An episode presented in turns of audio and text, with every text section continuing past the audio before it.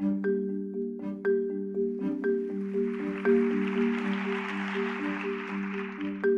afternoon. It's my enormous pleasure to welcome you to the sixth Herma Hill Memorial Lecture. I'm Erwin Chemerinsky. I have the great privilege of being the Dean of Berkeley Law.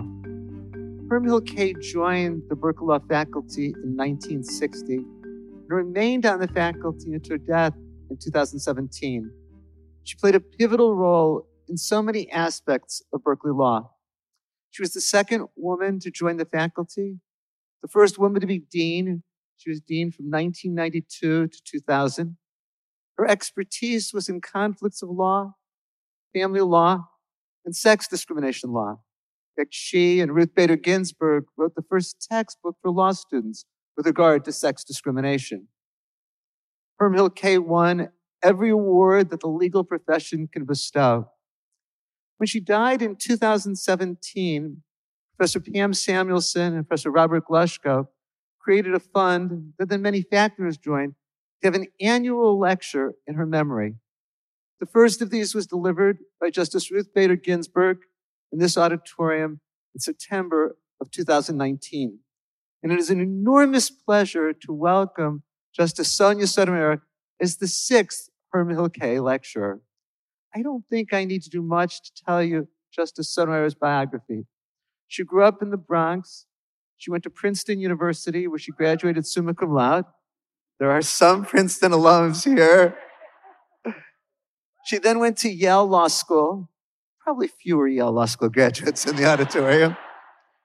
She was some of, of us the... make mistakes occasionally. she was a prosecutor in New York in private practice. She then became judge on the United States District Court for the Southern District of New York, a judge on the United States Court of Appeals for the Second Circuit. And then in 2009, President Barack Obama named her to be an Associate Justice of the United States Supreme Court. It is wonderful to welcome you back to Berkeley. Thank you.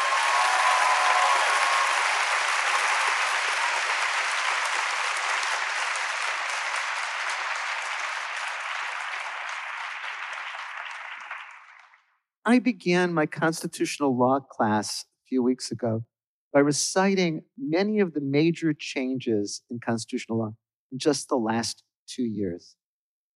I guess I've got to begin by asking you, how are you doing in light of all of this?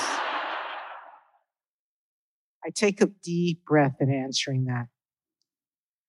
You know, it's hard for people to imagine how much work we do because we only issue about 50 odd decisions a year on the in from the certs we grant. Um, and when I was a uh, circuit court judge, I got to tell you, I write maybe six or seven decisions now. I used to write 25 to 30 back then. And I had a colleague, as I was going to the Supreme Court, look at me and say, Sonia, you're going to be bored. Well, I've assured him I haven't been. Cases are bigger. They're more demanding the number of amici are greater. And you know that our emergency calendar is so much more active. I'm tired. um, there used to be a time when we had, you know, a, a good chunk of a summer break. Not anymore. The emergency calendar is busy almost on a weekly basis. So it's a different, I, I'm working harder than I ever have. And to be almost 70 years old, this isn't what I expected. Um, but it is still work that is all consuming. And, um, and I understand the impact the court has on people and on the country and sometimes the world. And so it's what keeps me going. How's that? Let me follow up by asking being a law student, being a lawyer is stressful. Of course, not at the level of stress that you do. How do you handle the stress of your position? You know, this is something that, that I, a question you, you were thinking of asking, so I'll preempt it, okay? When I was a law student, there wasn't as many pressures as there are today. we weren't as busy as you guys are. Um, I look at resumes for law clerks. I can't keep up with those resumes. I don't think I could even when I was 18. I, in some ways, um, I, I hope that you find some time at four o'clock in the morning to actually sit and talk with each other and sort of detach from the pressures of life to just enjoy your friends and to enjoy just the talking for the sake of talking. And I still do that with my friends. Can't talk to them about my pressures at work, but I don't want to. I do enough thinking and writing and arguing with my colleagues that I don't want to go and have that conversation with my friends. I want to sit and have them let me be a human being and talk. As you know, I play poker. I'm a fairly decent poker player. Um, and I have friends and we do that and we don't talk business, we talk life. And I think you have to find a way to detach from work in anything you do. Because if you become consumed by it, you lose perspective about living in life. And there have been points in my life when I've done that, and it's always been for the worse, not for the better. And I think I've grown, at least in some wisdom in old age. Growing old doesn't mean you'll grow wise all the time. But I have grown enough, Erwin, to know to step away. And every once in a while, I have a friend like this one that I call. Thank you. Could you talk a little more about your experience as a law student? Most of the people here are law students. Did you enjoy law school? Very much so. I hope it's the atmosphere here. Yale was a special place then. I hope it still is now. I think it is, but I'm not there. Um, the professors were very arrogant. Unlike Berkeley, of course. Yes. They're in a school all their own in this regard. Um, you know, they think they're really smart. But it, their arrogance is in thinking that if they picked you as a student, you're smart. And so we had very little of the Socratic method because they really thought that they were engaging with you as an equal and they encouraged you to think with them as an equal and to talk about things in not a confrontational way, but as an exploring way. And that was the first time in my life that people had actually not asked me to sort of recite facts or feedback their theories, but to really engage with them in having a conversation. And I loved that part of law school. And as I explained, we weren't involved in as many activities as all of you are. The activities we became involved in, we committed to completely, but it, we didn't spend all of our time doing. We did spend time talking and thinking about what we were doing and what it meant and what it meant to our careers and what kinds of careers we wanted and why. Um, I think all of you are career driven now, but I don't know that you've really stopped to think about what the meaning of your career is and why you're choosing it, because that's almost just as important. And so for me, law school was a different kind of educational experience and very meaningful. I actually enjoyed it. Um, it was sobering because my classmates at Yale were so brilliant, I actually felt dumb. Um, but I figured out what my own strengths were and learned to accept that brilliance comes in all sorts of ways. It's not just book smart. There's something more involved in intelligence.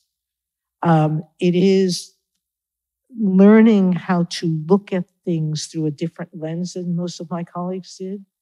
And I think it's reflected in the way that I've developed my career and the things that I've done. If I were to characterize your career, I would say as somebody who's tried throughout to really use law to make a difference. Absolutely. And I still try to use my position to make a difference. and not just in what I write, but in doing things like this. I spend all of my time trying to um, uh, inspire you to try to make you believe in the power you have to make the world a better place. I'm interested in terms of the transition to becoming a Supreme Court justice, a unique way to make a difference. You've been a judge for a long time on the district court and court of appeals. What surprised you most in becoming a Supreme Court justice? All right. I hate sitting down this long, and I like being closer to all of you. So I'm going to come down and talk to you. But uh, there's security all around. So all these people in suits and ties with little things in their ears, they're here to protect me from myself. Because they don't like when I do this, because they're afraid if you get up unexpectedly, they get anxious. So don't do that. I'll walk around, I'll touch your shoulder, I'll even touch your hand. I see some of you with masks. If you feel, if you have a sore throat, if you have the sniffles, if you have anything that feels different today, there are masks and people with masks. Please wear them to keep me safe, okay, and those around you, but especially to keep me safe. So, as you know, I'm a juvenile diabetic, and so I'm careful about my health. Um, but so I'm going to do this trusting that you will protect us, okay? Anyway, Erwin, I'll answer I'll your let you question as I'm going down. I think I'm going to just stay here while you All walk. right. All right. I don't like sitting. All right. So, you know, I've been, last year I celebrated my 30th year on the bench. I couldn't believe it. It was like, it went so fast. A blink of an eye. It's like some days, the days feel endless and the years move like lightning. Um, and I was a district court judge and a circuit court judge. I'm now 15 years a Supreme Court justice. And I didn't realize until I got to the Supreme Court how much comfort I took as a judge from knowing that there was always a court above me. You know, when you're a district court judge, you always know that you're not the last word. And people have described district court judging as being a focus on doing individual justice. You have parties before you with problems, and you're being asked to resolve their problem. They're, in most instances, not thinking about their industry or about other people who are suffering the same thing. They're suffering a problem and you want, they want you to help fix it, okay? So you do justice for people. You get to the Court of Appeals, but you know that if you get it really wrong and somebody's really upset, they can go up to the Court of Appeals, okay? Um, you come to the Court of Appeals and you're doing justice for your circuit because you're announcing what law the circuit will follow. The circuit in the second was three states um, New York, Vermont, and Connecticut. It's a lot of people there, by the way. Um, we have one of the highest numbers of cases in the nation. What state do you think beats that? You're sitting in it. Um, and, but you still know that you're not the final word. The Supreme Court is. And I had not appreciated how much of a burden that would be. Knowing that we are the final word on constitutional law, some ways it's frightening. Because when we get it wrong, we are impacting generations of people. And today, in statutory interpretation, given the dysfunction in Congress, where it's not able to respond to things, and there's such a gridlock in getting anything done, even when they want to do something, that it makes it worse because we're often the final word on statutory interpretation. It used to be that we could write dissents like Justice Ginsburg did, Erwin, in the Lead Fair Wage Act case. Um, and have a president come in and actually change the law to make it fair, as Obama did, um, in making sure that women who had been discriminated against in wages could collect that difference from a longer period of time than the Supreme Court had recognized. But we don't have that comfort anymore. So it's even harder now. That's why, in some ways, you do need a functioning Congress because you need people who will correct us when we don't get it right, okay? Um, and help you guys when things need, when problems need to be addressed. But I had never anticipated how hard this is. And I had never anticipated how personally I would take it when I think of the losing party, even in decisions where I'm in the majority and I'm doing what I think is right under the law. Even then, I feel the pain of losing parties. And that's hard. And I guess the follow up question, so I'll answer it, Erwin, is what do you do with that? I start every case and every decision I make with looking at the losing party and making sure that I can explain to them in a human way why they lost and why the law requires the loss they're experiencing. But I try to do it with wide eyes wide open because the worst thing you can do is to make any decision believing that you're automatically right, no matter how right the decision feels. You've got to look at the other side. You have to appreciate their perspective. You have to understand it to be able to address it. And for me, that's the only way I can survive this job because I know I can't be God. I don't know what morality is. That's not my job.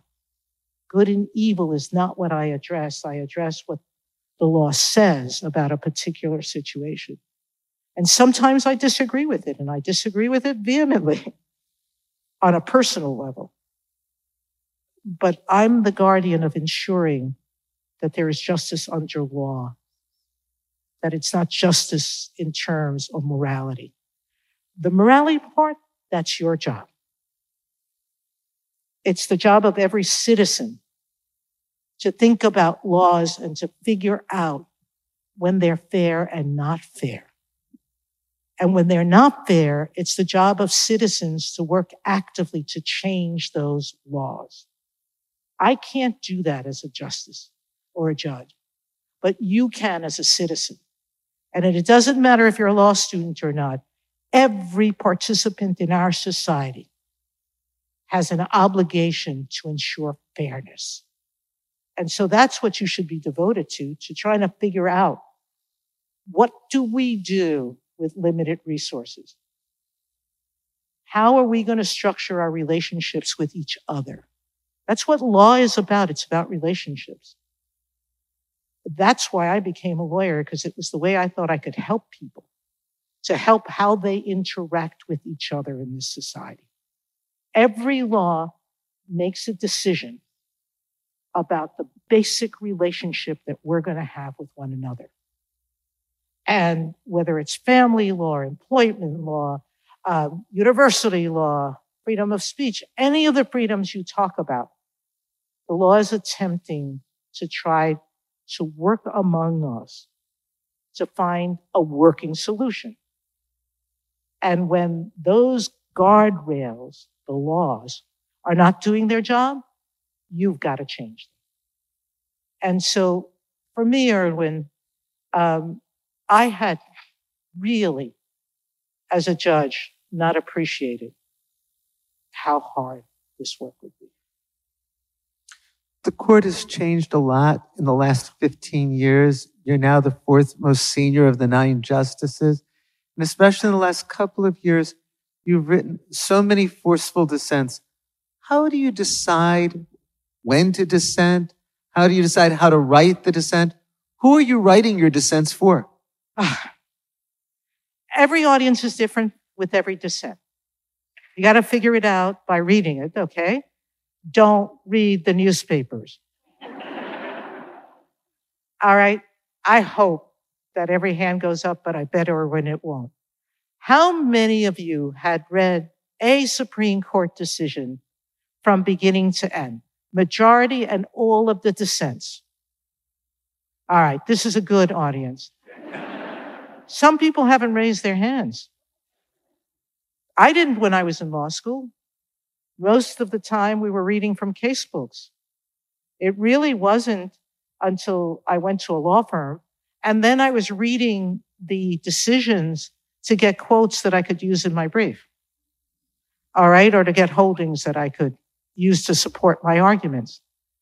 But most citizens don't read it from end to end. But every dissent I have has a purpose. And if you realize the first question I always ask is, why am I writing this? For whom? And what is it I hope to accomplish? So I'll get, you gotta, if you're law students, you have to understand the law is imperfect. Um, and the law forgives so many mistakes that happen in court. Um, when you think about AEDPA, for those who, who, of you who have studied, and I assume it'd be most of you, you know, state courts can be wrong, and they can be really wrong, and we won't fix their mistakes unless they're unreasonably wrong. Do you want to explain that to a client? They made a mistake, but no, you're not going to get a remedy. If you look at most malpractice law, it's the same thing. Lawyers can make mistakes and nobody fixes them. I could spend an entire time on the court writing dissents about the errors that I see the lower courts making. And there's just not enough time to do that. And I would lose my capital if I did. What I do is I read the decisions below, I read the dissents, and I, uh, if they say what needs to be said, and they're going to reach the audience who needs, needs to hear it, I don't write a dissent. But I will write a dissent to different audiences. And sometimes I pick, for example, the future. And that's a particularly true in constitutional law because those are the cases in which you're trying to talk to a future court to say, this is the error in the thinking of the majority. And I really would like you to think about that, not just the future court, but even my own court, in terms of the next cases that I see coming down. So some dissents, like the web design case last year, when I was talking about what I fear in terms of the broadness of the court's writing. Um, and my hope that lower court judges will be sensitive to these issues and think about the things I pointed out before they rule um, on these cases. And I'm hoping as the court sees some of the things and fears that I expressed about where this could lead, that the court will pause and not move more in a direction that I think would be dangerous. There are other cases like the affirmative action dissent where I'm really writing for the future and probably for a different court. Um, and there you write because remember Justice Harlan in Plessy. He became the standard bearer, took 50 odd more years more, 56 more years, but he did, he became the writer of Brown versus Board of Education. Um, and so you always hope that that could happen.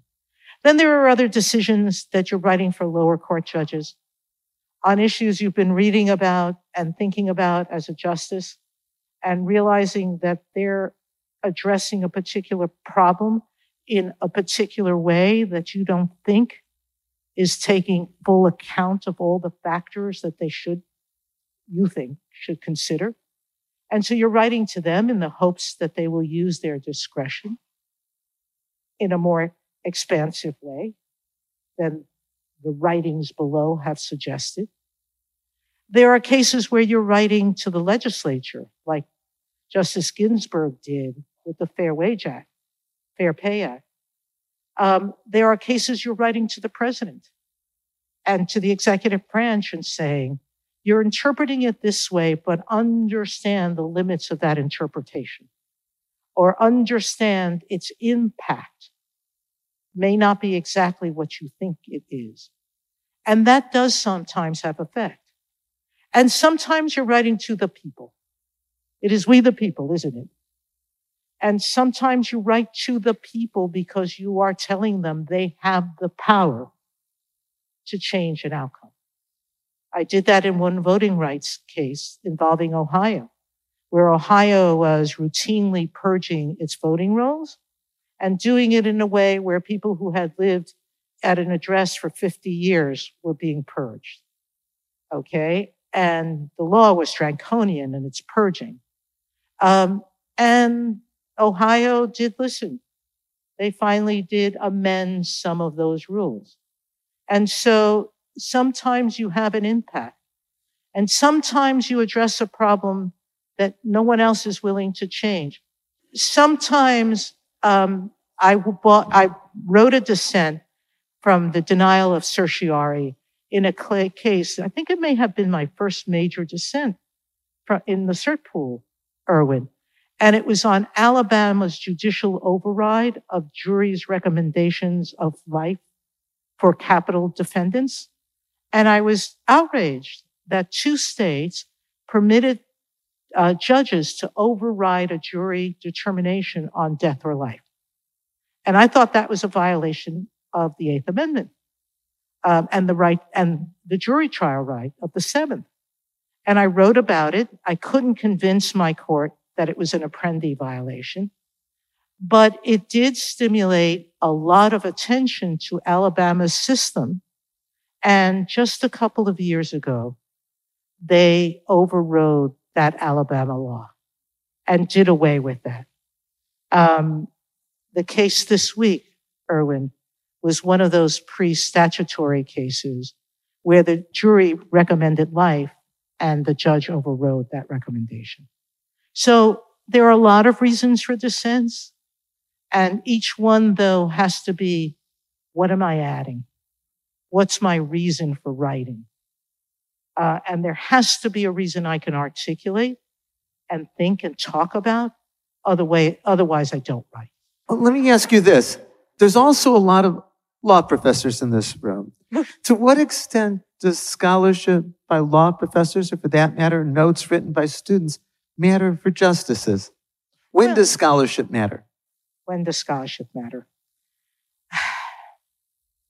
Every justice is different, and scholarship is more important to some than others. Uh, my originalist colleagues uh, believe and like scholarship in their area. And so they like, yeah. Uh, uh, and you will see them citing lots of originalist scholarship in their decisions. Um, and they very actively read about new ways to interpret the Constitution and new ways to interpret legal principles that some of us believe have been well established. Um, and so they actually actively look for and uh, cite that scholarship. And you'll see it uh, amplified in the amicus briefs that are filed with, uh, with us. Others, like for me personally, um, scholarship is very important when it's an area of law that I don't know a lot about. And so there's where I'll seek scholarship that helps sort of place the area of law in context. Tell me what people are thinking about and why. And obviously every good scholarship is trying to make a point and get you to think their way. I don't necessarily have to buy into their way of thinking, but I do find it valuable to give me a perspective in areas that I know less about.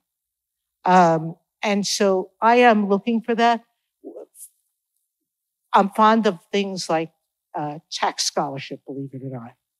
Um, or certainly we get a lot of it in the IP area, intellectual property area, for obvious reasons, because we're being asked to make very technical, we're asked to make decisions on very technical issues.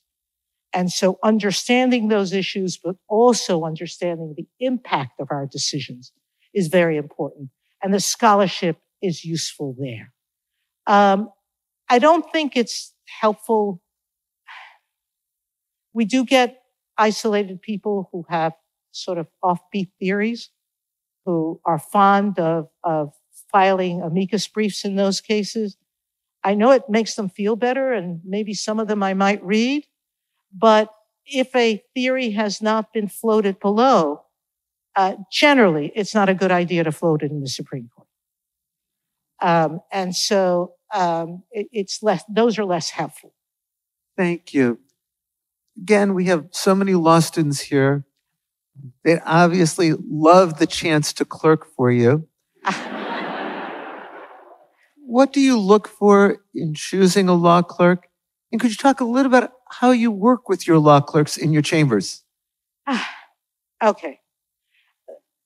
It is disingenuous for me to say that I made a professional mistake in my career, but I did. All right. Um, you know, when you become a Supreme Court justice, how bad could the mistake be? But it was bad. I didn't clerk. I did not understand graduating from law school how important clerking was. And I had a mentor at the law school who tried to explain it to me, but I, you know, I, I had, I was poor. Um, I hadn't made any money. I needed to pay off student debt. I didn't want to continue what I thought was a job that would only have you in the library all the time, uh, writing legal memos for a judge. Who would have thought that would be interesting? Okay. well, it can be, obviously, depending on the judge you have. And I think this is the great majority of judges. You get to see in one year of clerking the difference in so many ways to practice law. When you go into practice, you're going to be working literally on a few projects at a time. And you're going to see the work of maybe a partner that you're working with, or maybe one or two other lawyers, and whatever adversaries are litigating against you. But when you're working for a judge in a case, you're seeing dozens of cases every day. You're seeing dozens of different briefs, different presentations in court. You get to see what works and doesn't work. You get to understand what the judge is thinking about, or judges if you're on an appellate court. You get to see so much more in that one year than you do in five years of professional practice. And so that's the value of, of clerking. And it really, everybody thinks the only clerking that's worthwhile is state court clerking. That's just not true. There are fabulous state court judges across the country. And in every state, there are judges that can be emulated and followed. And too often, especially for people from the two coasts, we happen to think, you know, the only thing worthwhile are California people and New Yorkers.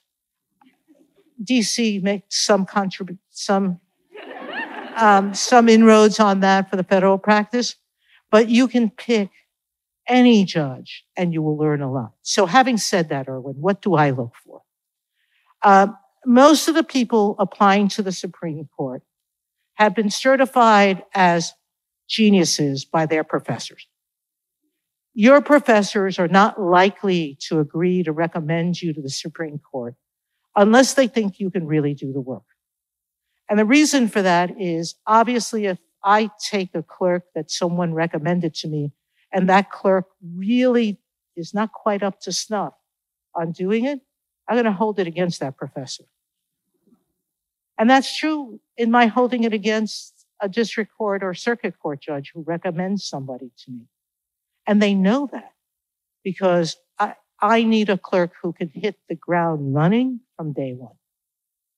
But um, I get about 350 applications there's probably 100 people who are at the top of their game, who any one of them would be a great clerk.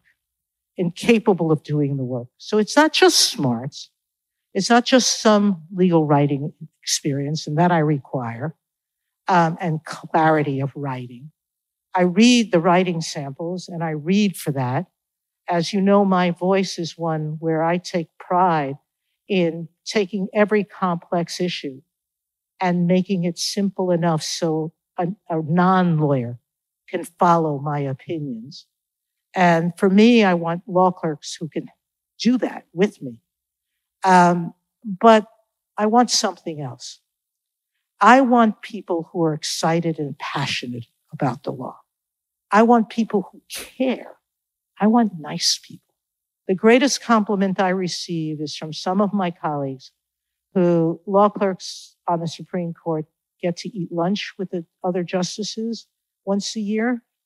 And many of my colleagues always tell me, you have the nicest law clerks.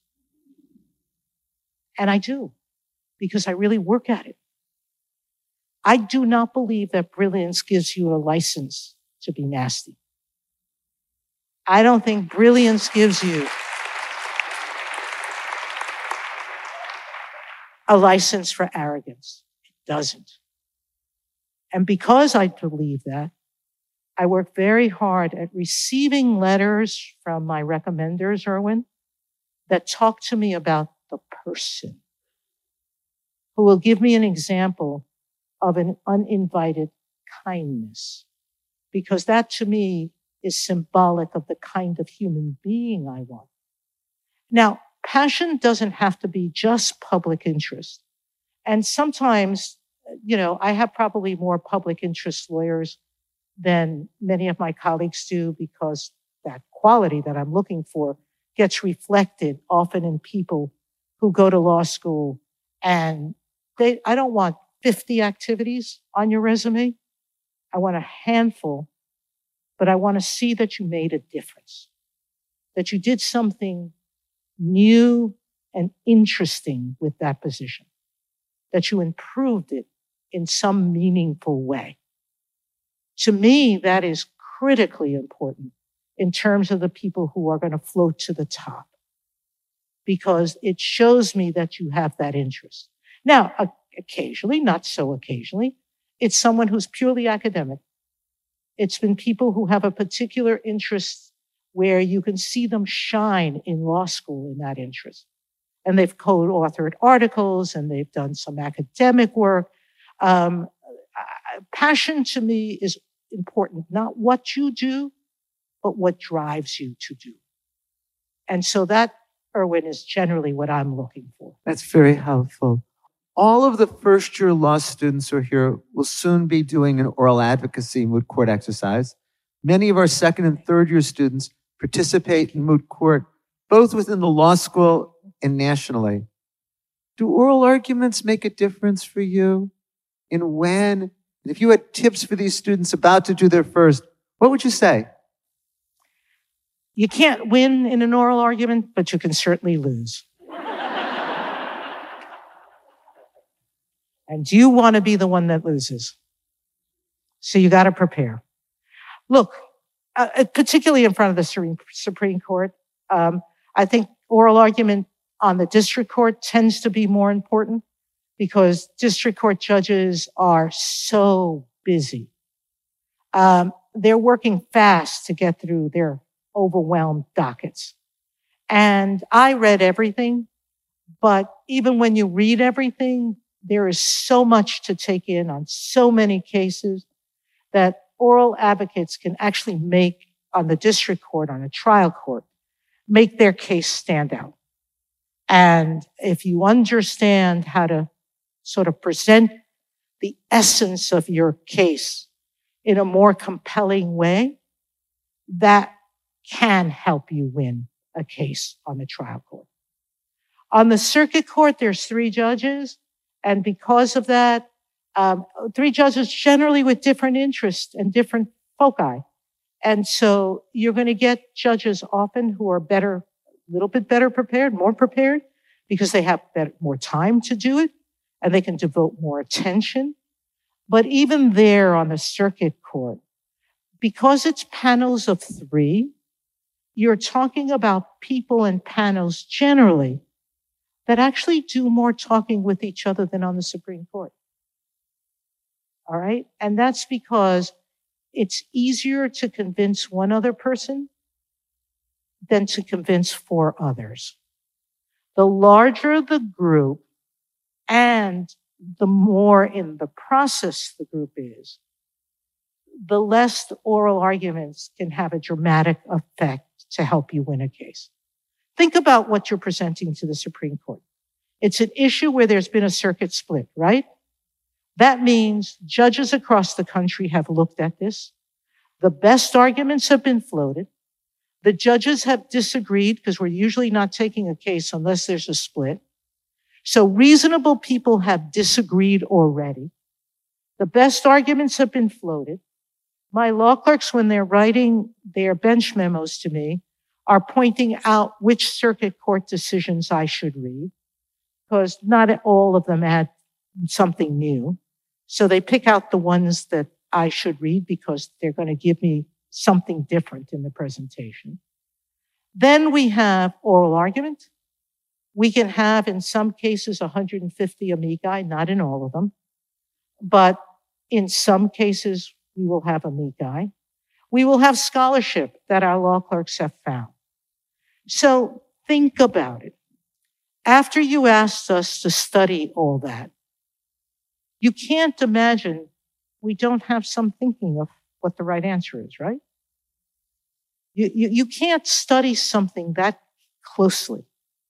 Think about a legal issue and see the different reactions to it by so many without forming your own thoughts about what the answer is. So why can you lose oral argument? Because we are human beings and certain arguments don't, can get less priority, less meaning by each individual justice. And so, um, if you miss that argument in your oral presentation and the judge has missed it, you ain't winning. If you answer a question in the wrong way, you're not winning. I can't tell you how many lawyers have conceded a potential win by giving up something that was critical to their case. You have to know your case better than we do, but you also have to know what can hurt other people. And that is one of the failings sometimes of defense attorneys whose cases are granted on certiorari before the Supreme Court. When you go into Supreme Court argument, if you've been a trial defender, um, your focus is just on your client, and as it should be, and on winning the case for your client. I can't tell you how often I'll look at Neil Gorsuch and I'll send him a note and say, I want to kill that lawyer.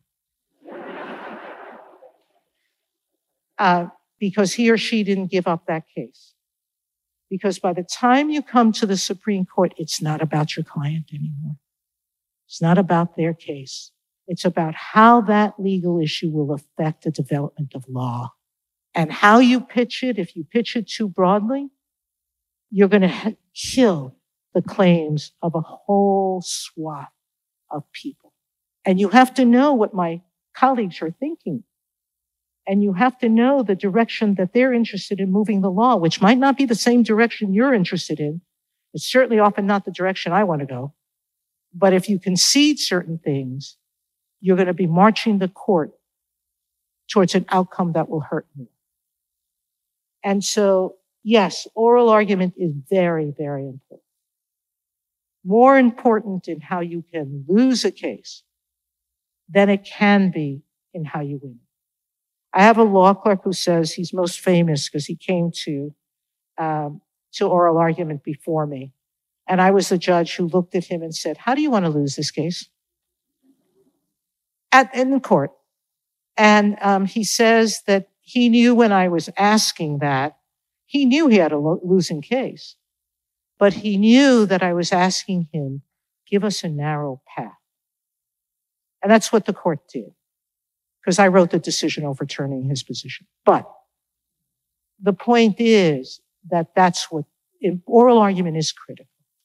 And as I said, you can't go in there expecting you're going to, you know, uh, be Clarence Darrow and uh, do this dramatic scene where the judges are going to get up and say, I see, I see.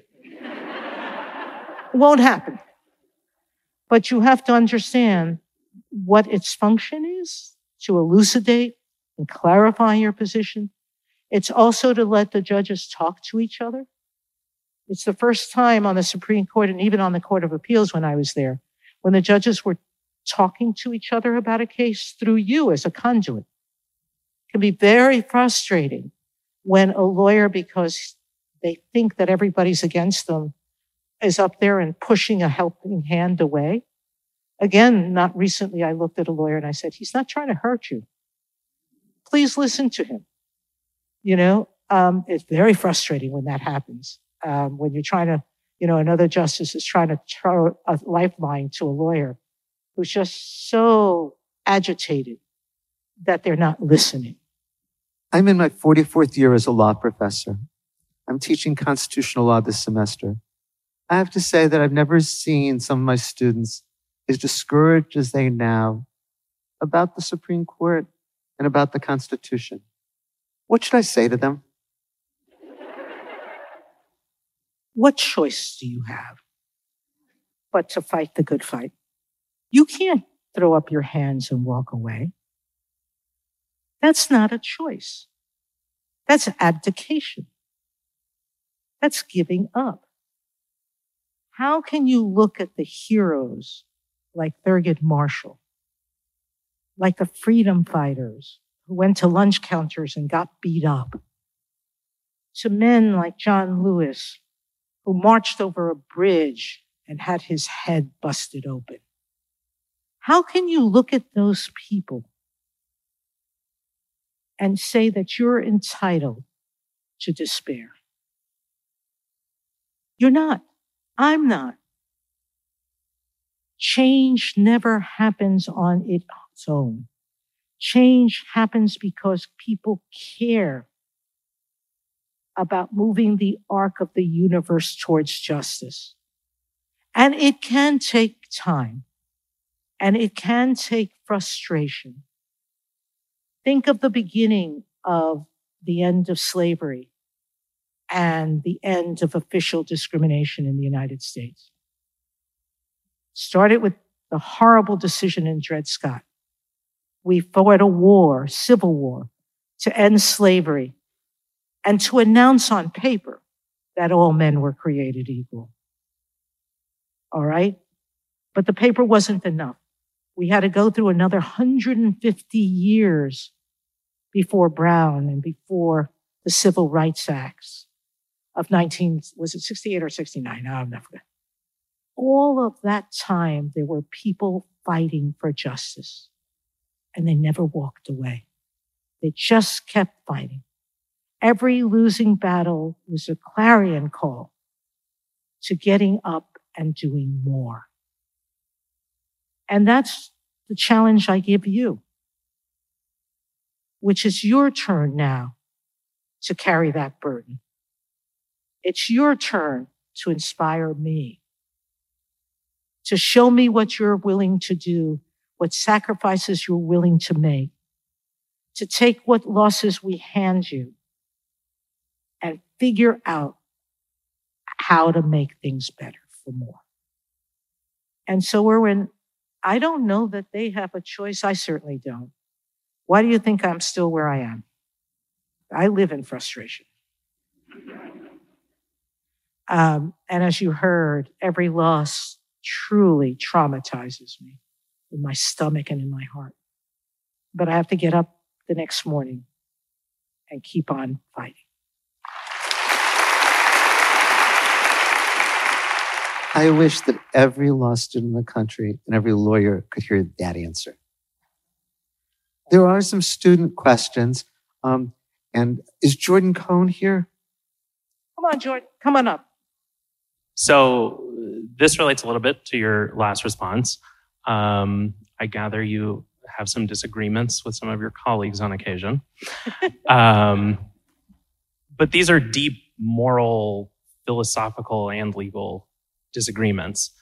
So my question is every day you have to go back and iterate with them and every day there's another case. And so how do you manage the tenor of the conversation and kind of lower the temperature to generate buy-in and have them keep coming back to the discussion?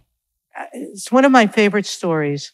Um, is we were at lunch one day at the Supreme Court, and someone was bringing up a book that was very popular at the time about the open hostility among justices uh, during FDR's time. Uh, the justices there spoke badly about each other to the press and with attribution. So it wasn't hidden. Many of them wouldn't have lunch together. If they met in the hallway, they would separate and walk somewhere else. And one of my colleagues asked, um, when did that change and why? And one other colleague mentioned one Chief Justice. Another mentioned another Chief Justice. And Ruth Bader Ginsburg, in, in her very quiet but commanding voice, in the corner said, It was when a woman came to the court. And And she meant Sandra Day O'Connor. And Sandra, who had been a politician, and I don't know how, many, how much many of you might or might not know about her, very successful politician in Arizona, Republican, but she was renowned for make, crossing the bridge with Democrats.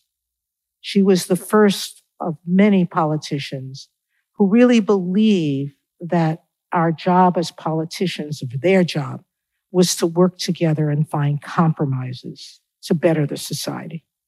She came to the court and, you know, she got many titles. Where Sandra went, the court went. She was very much the middle of the court. Um, but she was also the bridge builder on the court. And she insisted that the justices have lunch together. And if somebody missed too many lunch meetings, she would go to their office. And a number of my colleagues told me this story. She would walk in unannounced, plot herself opposite you and say, why have you been missing lunch? and whatever lame excuse you gave her, she would look at you and say, not acceptable. You have to. We are part of one court.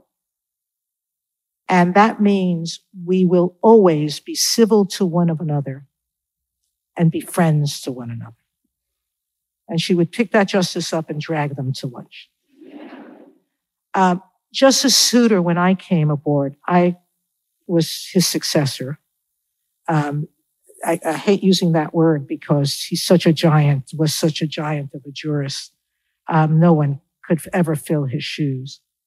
But Justice Souter said to me in uh, one of our earlier conversations, he's, he's been a wonderful mentor while I've been on the court. He looked at me and he said, Sonia, I was really agitated with my colleagues often. And one day I had an insight. And that insight was that they are as passionate about what they believe, about the Constitution, about law, about our country as I am. We have a different way of understanding what's good for the country and the law, but it's not because they're men or women but men of ill will. It's because our passions are different. Once I understood that, it was easier to work with them. And what I have found um, was taught to me by my mother, which was I add to that by saying, if you look for the good in people, you can deal with the bad more easily. I did that when I was a judge on the district court I would always try to find whatever good there might be in every defendant. And whether it was the killer whose child loved them, whether it was the man who had a neighbor who sent me a letter to say, you know, I know he's done some horrible things, but when I've been in need, he brings me food. Or when I've needed to go to a doctor's appointment, he would help me get there. I would look for that humanity to try to balance whatever rage I might have at their acts. And certainly it never got them off from suffering punishment. I would always give a sentence commensurate with the crime. But I would never let the act define the person alone. Good people do bad things all of the time. How often have your parents said to you, I love you, but I don't like what you did? All right? We do that all the time. And so it's the same thing with my colleagues, believe it or not. I try, I have with every one of them a human relationship. Clarence Thomas and I can spend outside the hallways, either after lunch or leaving a conference, talking about life, about a situation that has happened. Um, I've often told people, I, you can think of whatever you want about Clarence Thomas's jurisprudence. He and I disagree the most on the court. And yet I can tell you that Clarence is the only justice who knows the name of every employee in the Supreme Court.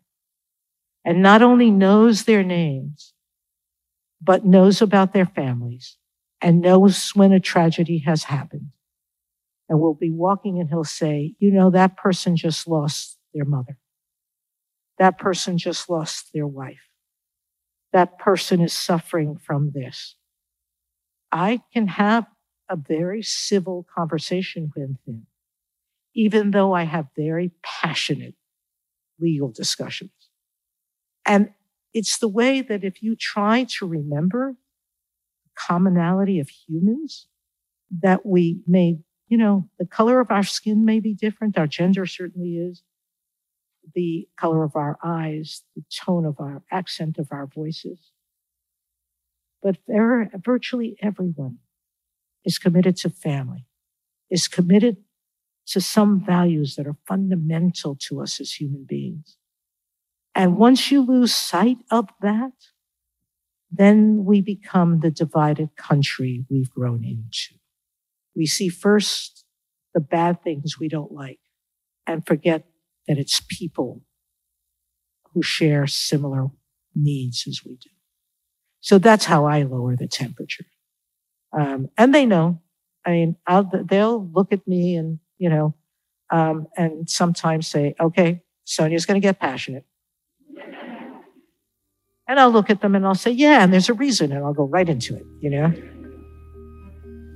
All too soon, our hour with Justice Sotomayor has come to an end. Please join me in thanking my hero, Justice Sonia Sotomayor.